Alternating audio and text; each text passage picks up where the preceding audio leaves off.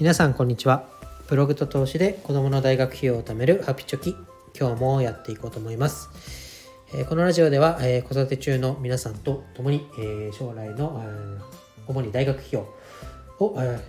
目標ひとりよんひゃくまんえんをじゅうごねんごに作るということでやっていきたいと思います。今日のテーマはいちがつが終わりましたので、早いですね。今年ももういっかげつ終わってしまいました。運用成績の方を発表していきたいと思います。発表といっても、まあ、この放送でも何度か言ってますけど、まあ、だいぶこう相場が、えー、下がり気味だったということで、えー、思わしくないような結果にはなってますけど、まあ、結論から言うと、うんと、総額で運用額としてはにひゃくよんじゅうにまんで、えー、先月からの金額比で言うとプラスのじゅうまんななせんえんと、まあ、プラスといってもにじゅうまんえんぶんですね。子供ひとりずつ各じゅうまんえんでジュニアニーサの買い増しをしたので、まあ、実質マイナスというところになっております。えー、まあ目標が、えー、ふたり大学費用のごひゃくまんえんふたりぶんで、えー、せんまんえんとで、えー、目標達成まで、えー、残りななひゃくごじゅうまんで、残り日数が、まあ、上の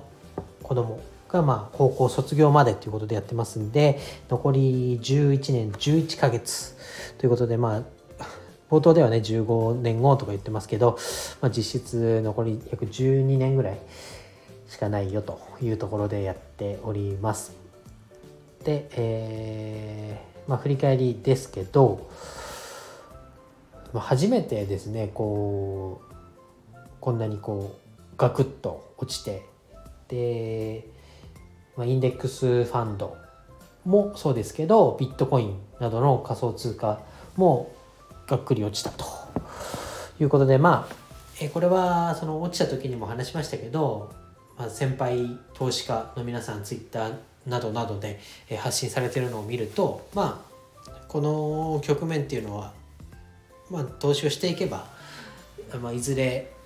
えぶち当たるところで、かつまあ一度や二度じゃなく何度もこういうの、まあなんだその幅は大小ある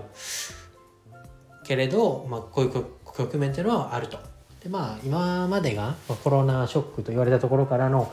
回復が早くていい場面だっただけだと。でまあ下がってくれないと逆に、えー、なんだドルコスト平均法ですかね、えー、最終的にはこう右肩上がりになっていくけれども、まあ、値段が上がったり下がったりしているところで毎月コンスタントに買って購入金額をまあ平均化するみたいなところでドルコスト平均法と言いますけど、それが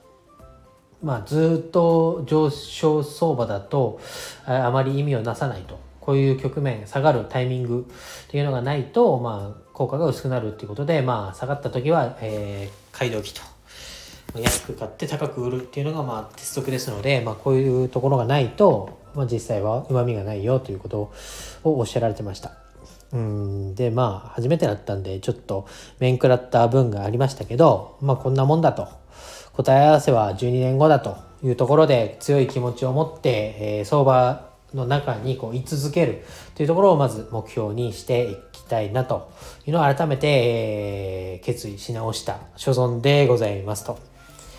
で、えー、まあジュニアニーサとりあえず、えー、今年の枠はちじゅうまんえんというところで、えー、子供ふたりぶんじゅうまんえんずつ使ったので残りひゃくよんじゅうまんえんをですね、うんまあ、今あとそれこそいちねん以内じゅうにがつの、まあ、とおかぐらいまでには、えー、買い付けをして、えー、今年の上限金額もクリアしたいなというところが、まあ、直近の目標です。あとななじゅうまんかけるに、ひゃくよんじゅうまんで毎年、まあ、完全にこの個人の話になりますけど、にがつ決算なんですけど、うちの会社がそこで、えまあ、決算賞与というようなボーナスみたいなのが出るんで、それを当てにしてますけど、うーまあこのコロナのね状況が落ち着かなくて、まあ、取引先も結構こうダメージを食らっているところもあって、うちの会社もそれに、えー、乗じて、えーそこまでこう狙った売り上げみたいなところにはなってないので、うーん、まあ、あるのかないのか、その時になってみないと分かりませんが、まあ、あったら、えー、気持ちよく全てこのジュニア兄さんに、えー、なんだ購入っていうか振り分けて、もう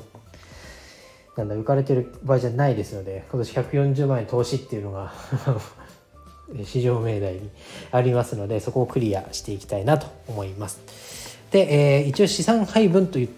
ことで、まあ、自分の投資している、まあ、保有商品の割合出してみましたけど、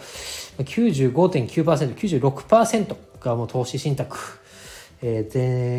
全世界株式と、えー、私の積み立て ニーサ のうんと エスピーアイのごひゃく にもうほぼフルベッドで、仮想通貨が さんパーセントで れ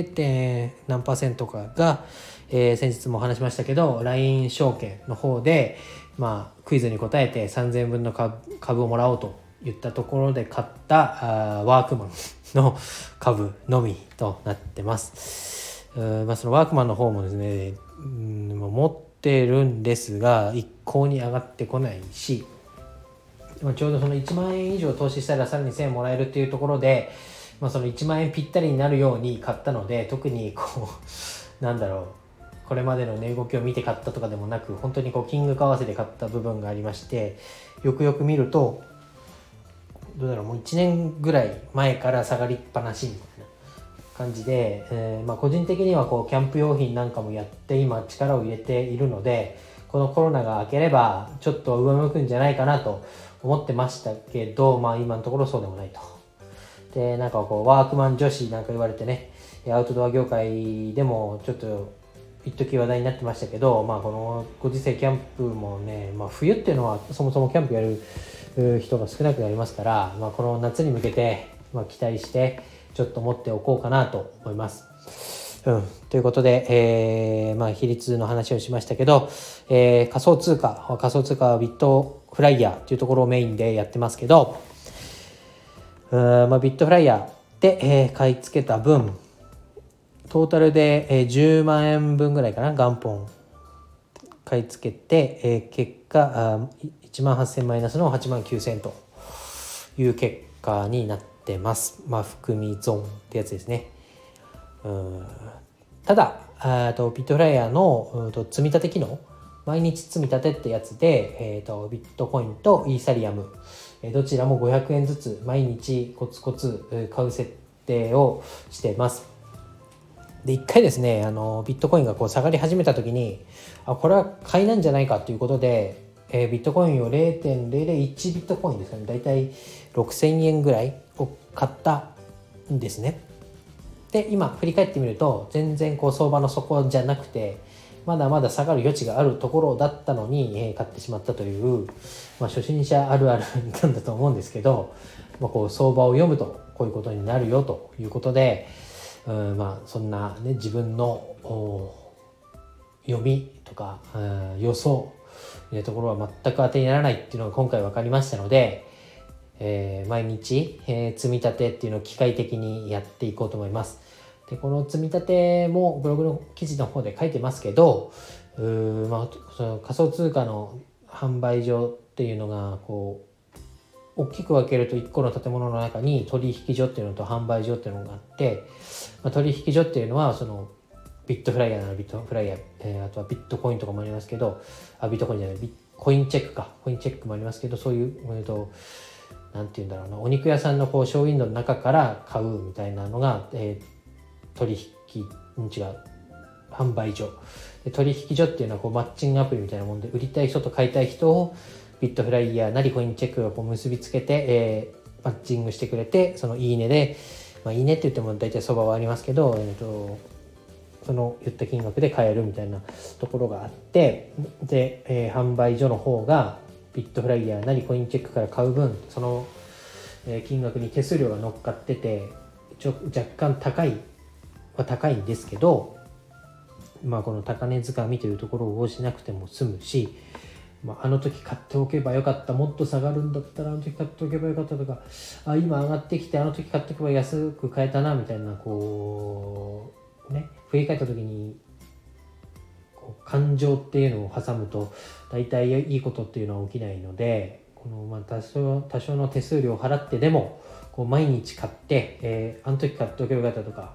そういう後悔を生まない買い方をにがつはしていって、まあ、振り返ってみて、えー、検証していってみようと思います。まあ、この辺もですね、結果の振り返り等を含めてブログの記事に、えー、しましたので、このリンクに貼っておきたいと思います。えー、まあ思わしくない結果で終わりましたけど、うーんまあ答え合わせはじゅうにねんごということで、コツコツコツコツですね、昨日の放送でも言いましたけど、まあ、いちねんやにねんで、えー、自分がこう思い描くような結果を残せてる人っていうのはほとんどいない、数パーセントしかいないんじゃないかって言われてますから、